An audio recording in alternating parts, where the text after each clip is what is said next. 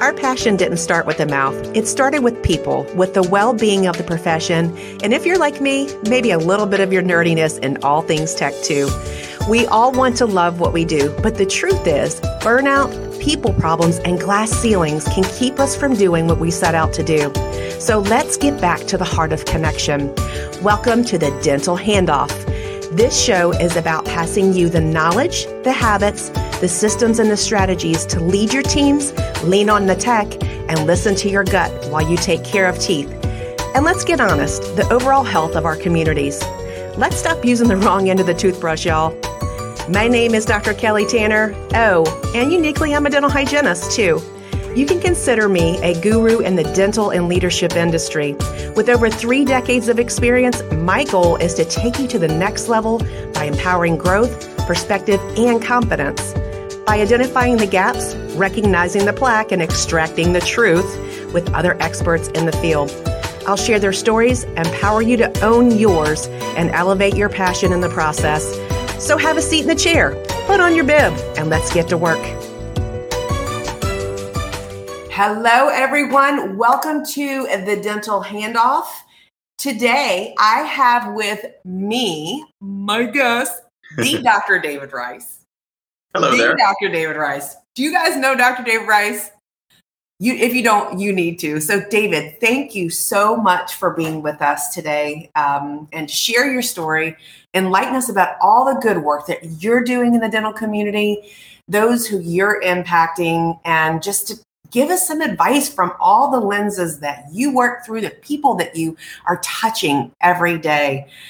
So, to kind of start us off, would you mind telling us, like, why did you become a dentist? Like, what was your why? And do you feel like in what you're doing every day, does that still is that still true? Are you still serving your why? Oh man, I love it. So sure.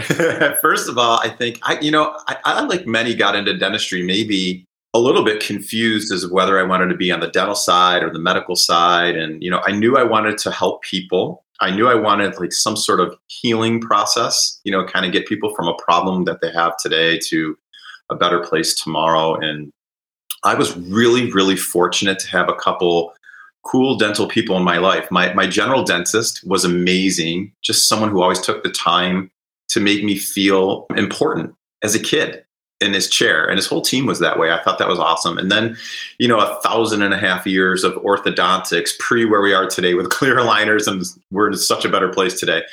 But six-ish years of orthodontics and spending time with that whole team again they just made a really significant impression upon me on how to make people feel special and solve a problem. And and um, that was my path to dentistry ironically. I, and i walked in with no real background and there I was and thank gosh it was the perfect career. That's awesome. So you you went into it knowing that you wanted to change people's lives, impact people and look at what you're doing now. So you how many years did you practice dentistry and then, you know, tell us about like where you started, where you went and like what you're doing today.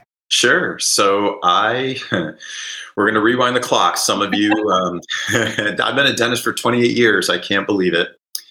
Time has really flown. So I started off um, at Buffalo's Dental School, graduated 94. From there, I went on to a postgraduate program, which I still to this day, that the whole thing, highly, highly, highly recommend. So I did a general practice residency at a hospital out of Pittsburgh, Pennsylvania, there's some incredible programs out there. You have to seek the right one, of course. And then I moved back to Buffalo. I think sort of dragged, kicking and screaming. Family was from there, and uh, worked for a couple different dental practices before I found my dental home that I purchased. Brought in an associate. Week one, crazy, I know, and um, Mark became a partner over the course of a few years, brought on another dentist, same path, brought on another dentist, same path. We did a startup in addition. We bought a few other practices in addition. And today I spend probably 80%, 90% of my time working with young dentists and dental students. And 20% of my time, 10% of my time, you know, seeing patients in my practice, which is a perfect balance for me. I'm a teacher at heart. And I think um, as much as I love being with my team, that 10 to 20% time, I really, really love helping dental professionals sort of get where they want to go quickly because you know it's an ocean of stuff and a lot of noise out there. And I feel like if you and I can be a small part of people's success path, then we've really done something cool. Yeah, that's so good. And I love the fact that you still practice. And so you're impacting still what you're doing and you're honing your skills. And then in your practice too, you're able to you're able to impact and grow and then get that feedback, right? That feedback, that real live feedback on that. And then tell me a little bit like you know, we're we've been in. I mean, we started in dentistry when we were nine, so you know we're like thirty, right? Yeah. but with the, you know, there there's some of us who are who are seasoned, who have the wisdom, who've been in this for a little bit, and then what's the difference in some of the some of the things that some of the younger generation is is experiencing that may be different than what we experienced. Yeah. So I think, sort of globally, no matter where you are, the debt load today is insane. It's, um, you know, if you said the average dental student comes out with 400 ish thousand dollars of debt, you know, I know the ADA and the AGD have statistics. They're good statistics, but they're skewed because there, you know, there are parents who can write the check for their kids. And then there's the rest of the world. So I think their numbers tend to be lower just by average because there's you know a third of the people who who bring that number down but debt load is massive today. I think mindset is very different today. We're, we're attracting a different student in to dental school and i think that probably is reflective on the hygiene side too. People who do want to help patients and bring amazing care but also people who are very entrepreneurially spirited today versus when i graduated where I didn't really have that mindset. I came in to be a great clinician and I learned to be, you know, a business person along the way. So those factors really bring out a totally different culture today. With the mindset, are you mostly referring to the mindset of knowing that they're that they're not only clinicians, but they are entrepreneurs, they're business owners. Is that what you mean by mindset? I do. I think today's student, young dental professional is far more astute than I ever was. So they understand maybe the 360 degrees of win that they have to have. And when I came out of school, I was just thinking like, "Hey, I did great in school. I'm going to go be a great dentist now." And you know, I didn't really have a, an understanding of the landscape. And I think today's young professional have a much better understanding. And thank goodness for that because it's harder for them to be successful today than it was for me 28 years ago, for sure. Yeah. Where do you think? Because I know dental schools. I mean, many of them. I, I, taught at Virginia Commonwealth University in their dental school, and I know that just speaking with other dentists who've graduated, they don't have a ton of course load and and and bandwidth to teach these courses on practice management. So, from what you're hearing, where are they learning this? okay, can I can I just be honest? Do it. They're sadly learning this from Facebook, which is the worst place in the world to learn it. So, um, social media is very powerful, and I, I love it. It helps us reach everybody, and it's it's important. But I think what we have to be really, really cautious of as we kind of spend enough time in that social world is two things. One, who are we listening to? And do they have the experience or do they, um, you know, only have their own experience, which could be really positive, but can also be dangerous because there's not a lot of science, there's much more opinion. And the second side of that story is I think we inherently, human nature brings us to social media to seek affirmation, maybe instead of information. And what we really need is sound information backed by data. So I would say social media, unfortunately, is a big driver. It's been that way for a long time, right? You ask any of the big clinical learning institutions who their number one competitors, and they'll tell you YouTube, not each other.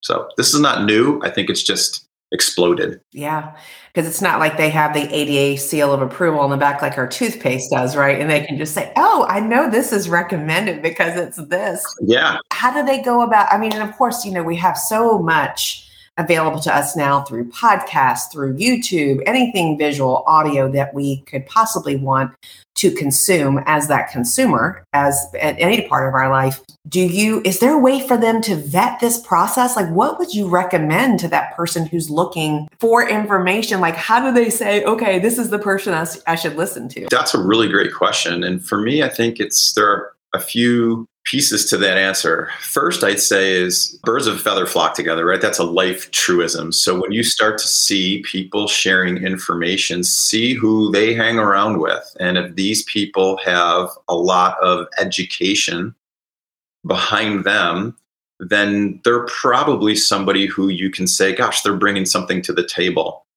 The second side of that is when you've sort of narrowed that pool to those folks is understand um, that your gut really knows a lot, right? The the whole vagus nerve thing and, and our gut knows before our brain knows. So when somebody resonates with you, stick with them and instead of kind of trying to travel down a hundred lanes, travel down three, four, or five lanes and dig deep with a smaller group of people. And then, you know, third piece, I guess, is trust but verify. Do your homework. Mm-hmm. You know, don't just take my word for it because I'm here sharing with you. Go go do your homework on me, learn my background. Am I still practicing or am I not?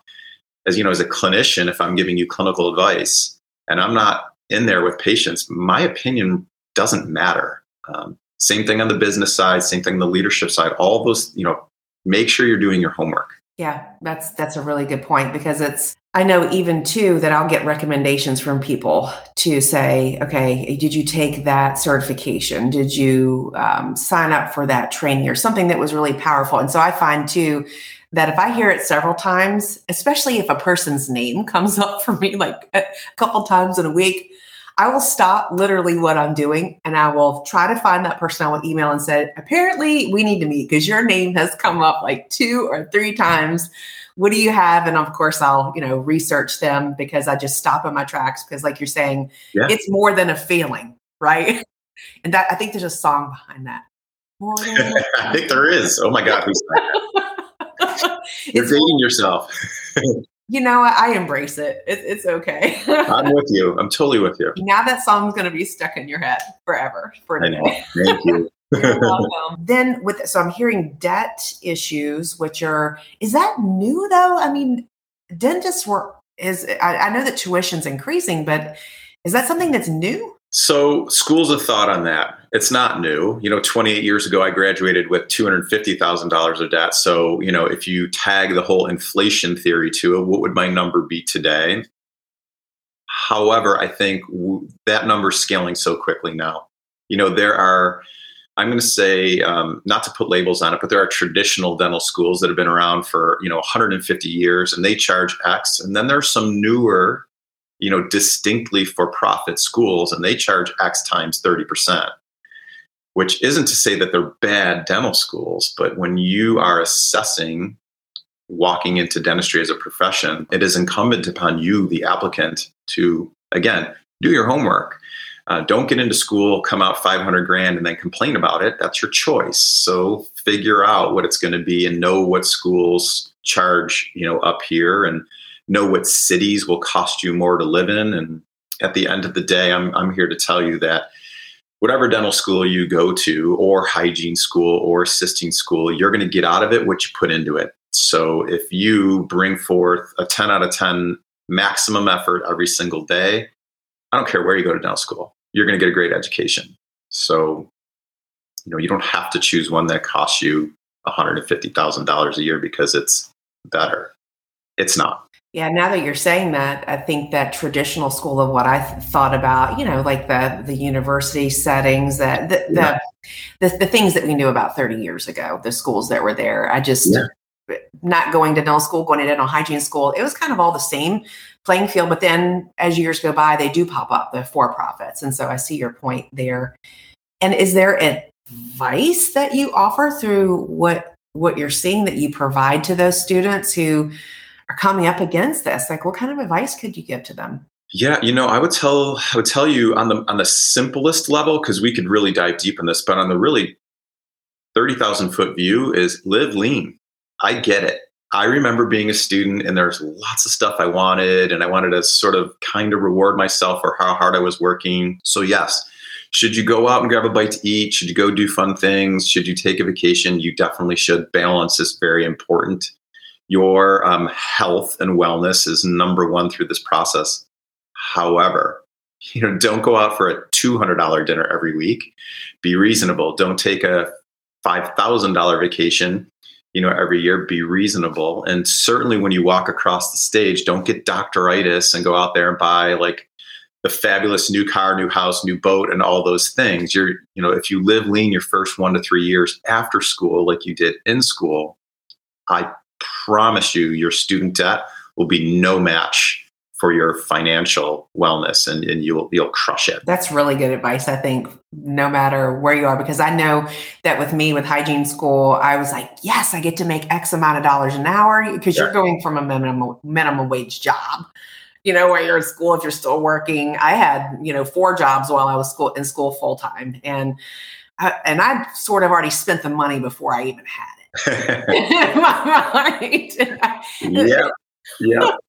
and then I can only imagine with with dentists with all the tech and all the you know the shiny objects and the value that you can provide with the new technology sure. to make efficiencies i'm sure that that's all very it forms almost like an internal external conflict for people so you're saying live lean i mean do what you just did in dental school right to get through it and to do the things that you know for and to take care of yourself and for the for the main things that you need to do. Enjoy yourself. Take care of yourself and your health and your well-being and your balance. Um, and, and i know that this is a deep topic too. So besides that that and you're talking about also the mindset are there any other challenges that the dental students or hygiene students or anyone are coming out with that they're saying i just i need help. Yeah is there anything else beyond those two sure so you know insurance reimbursement today you know if you're in an office that participates with insurance they're reimbursing new practitioners at a much lower rate than they would reimburse you and I. So, you know, we're contracted at a certain number, and then younger clinicians, unfortunately, are getting contracted at a much lower number for the same work. And it's just the insurance companies have kind of drawn a line in the sand and said, here's what we're willing to pay today.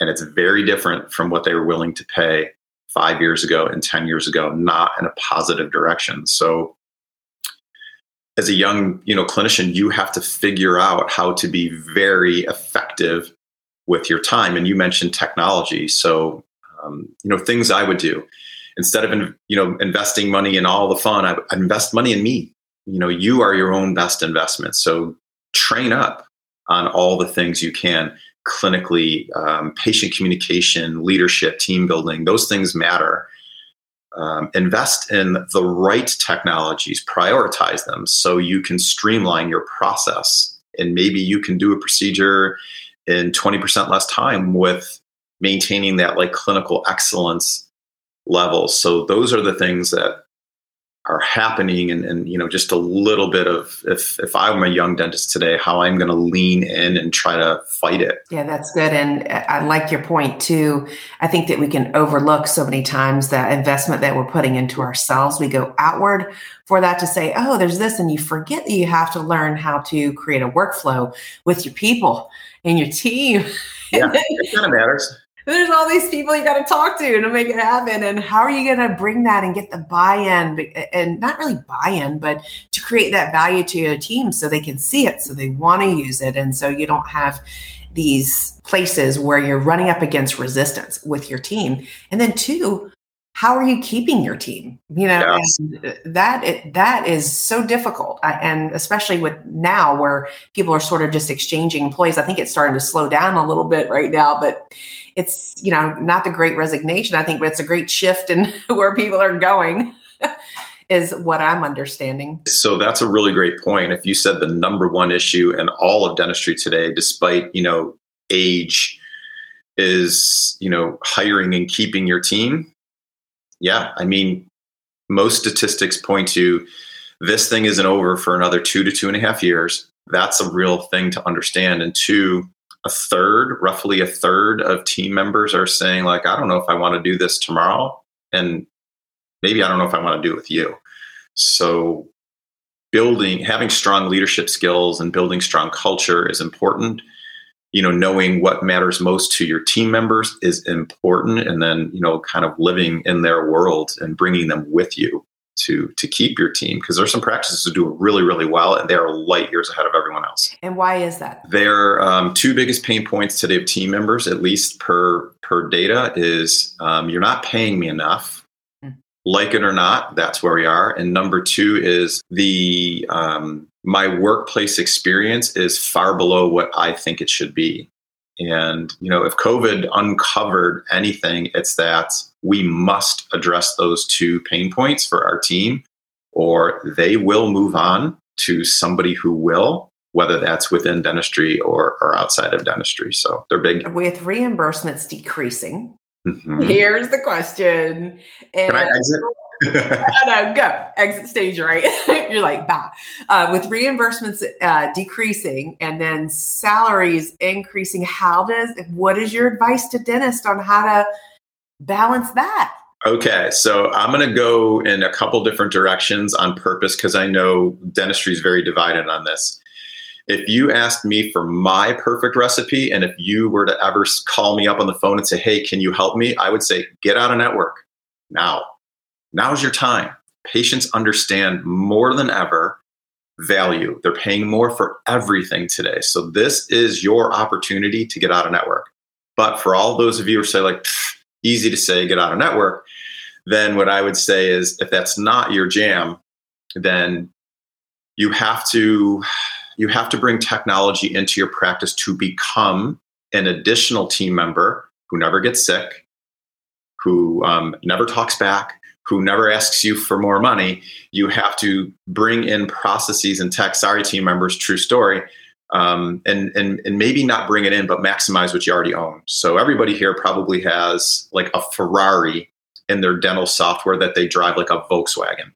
But if you just learned everything that software was capable of, and you taught one, two, or three team members how to really use that software, you would find at least an extra hour in every day. That's a lot of time to be productive. And um, the other side of that is if I'm you and I want to stay, you know, in network because that feels like too big of a thing, is start really researching in office membership plans. Yes. That is a, your ticket to converting patients to your version of dental insurance. And they're very, very effective. There are some that you you and I can literally write a check. And there are some that we can write a check and they'll teach us how to build our own plan.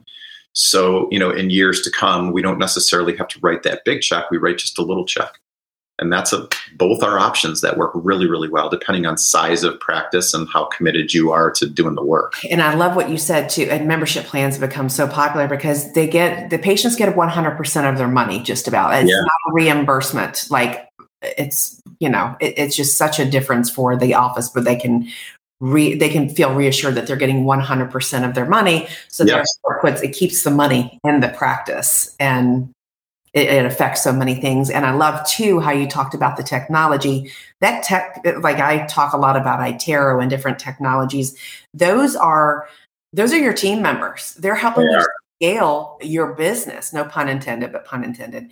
They're helping you scale your business because they can help you grow it and become more efficient and help your workflow and take some of that that burden off. And I'd love too what you said about you have the Ferrari of that practice management system, but you're making it a Volkswagen because you're not using all the all the good stuff out of it. So you can see the numbers. So you can see just your fruit that's already on the ground, like yeah. your, how your um, how your reports are looking. Just patients who are just waiting to be called back by you that are just sitting right there. That, that's a really excellent point to add on to is you know, friends, if you're not measuring what's working in your practice, then it might feel good or feel really bad to you, but you don't actually know what's happening in your practice. So start using all the tools you already own, you've already paid for, and figure out what's working really well, do more of it. What's really not working so well, drop it or, or, or scale it back. Yeah. And, and just say, okay, we're transitioning out of this. Yes. And here's, here's our exit strategy basically. Yeah, I'm working with an amazing practice in uh, in New Orleans right now, and what we discovered together when we started measuring everything is there is a particular insurance that they've worked with that generates I don't know 10% of what they pull in mm-hmm. and costs them about 40% of their time. So we just sat back and said like, okay, does does, does that math make sense?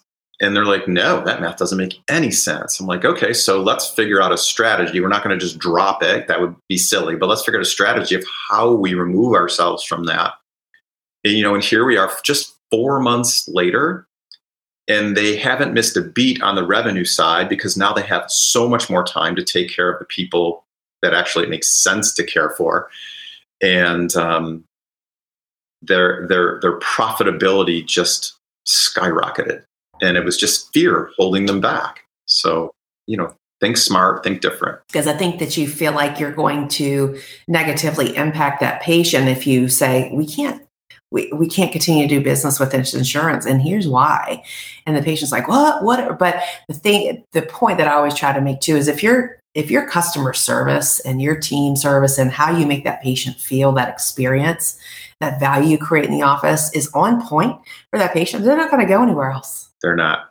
They're not. And, and if and if they're the random person who says, "Hey, I really need to try to go somewhere else," and you manage that, you have sound verbal skills, which I know you teach a ton of, where you you know you you know with a smile you you know you let them go and invite them to always come back when they go to a place where the bar is here instead of here they're going to call you back in a heartbeat. You can almost sense it when that when an office isn't the same as what you're used to. It's like, okay, yeah, yeah, more than a feeling. so, David, how do people how do people find you? Like, how do they tell us about what you do day to day? I know we have a few minutes left, but sure. how do people find you, and what are you doing?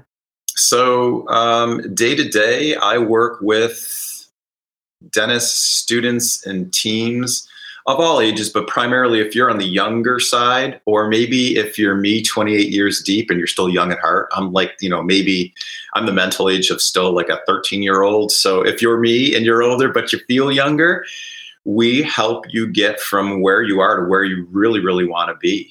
And that's on the business side. That's on, I think, just on the, the happiness factor. I think I'll, each of us measures success in a very different fashion. It's not my job to tell you what success is for you. It's it's just my job to help you get what you want out of life. And, you know, as far as reaching out to me, there's a few ways. My email is david.rice at ignitedds.com. You are always welcome to email me. And if it's just easier for you to reach out on social media, you can, you know, follow us at ignitedds, whether that's on um, Instagram or Facebook. I'm on both. I'm on Facebook as well as my name, you know, David Rice. So you know, hunt me down. I'm fairly easy to find. Reach out in the way that helps you best, and I will get back to you within about 48 hours. Just depends if I'm on the road in front of a group or with patients. You travel quite a bit with what you do as well, and as well as seeing patients. Yeah, it's you know it's fun. I, I love virtual, and virtual has saved us and is an incredible opportunity for us to connect more regularly than otherwise. Um, but I do like getting person to person whenever I can too. Oh, it's such a different experience. Well, we'll be sure to put uh, Dr. Rice's information in the show notes. And Dr. Rice, it was such a pleasure to hear from you today and just and get that peek into what is happening, how things are different, how they're the same, but how you go about them and what you're seeing that helps people too in the dental office and the advice and what you give. And thank you for all that you're doing for the profession day to day because it's it's about empowering people to know that they can figure it out. Everything is figure outable. There, it's that fear that's holding them back from that other side, like you said, so many times. Yeah. So thank you so much for being with us. If you all enjoyed today's episode, we would appreciate the favor of a five star review on Apple. Thank you. And we will see everyone next time. Thanks again, Dr. Rice. Thanks for having me. Be well. Thank you. You too.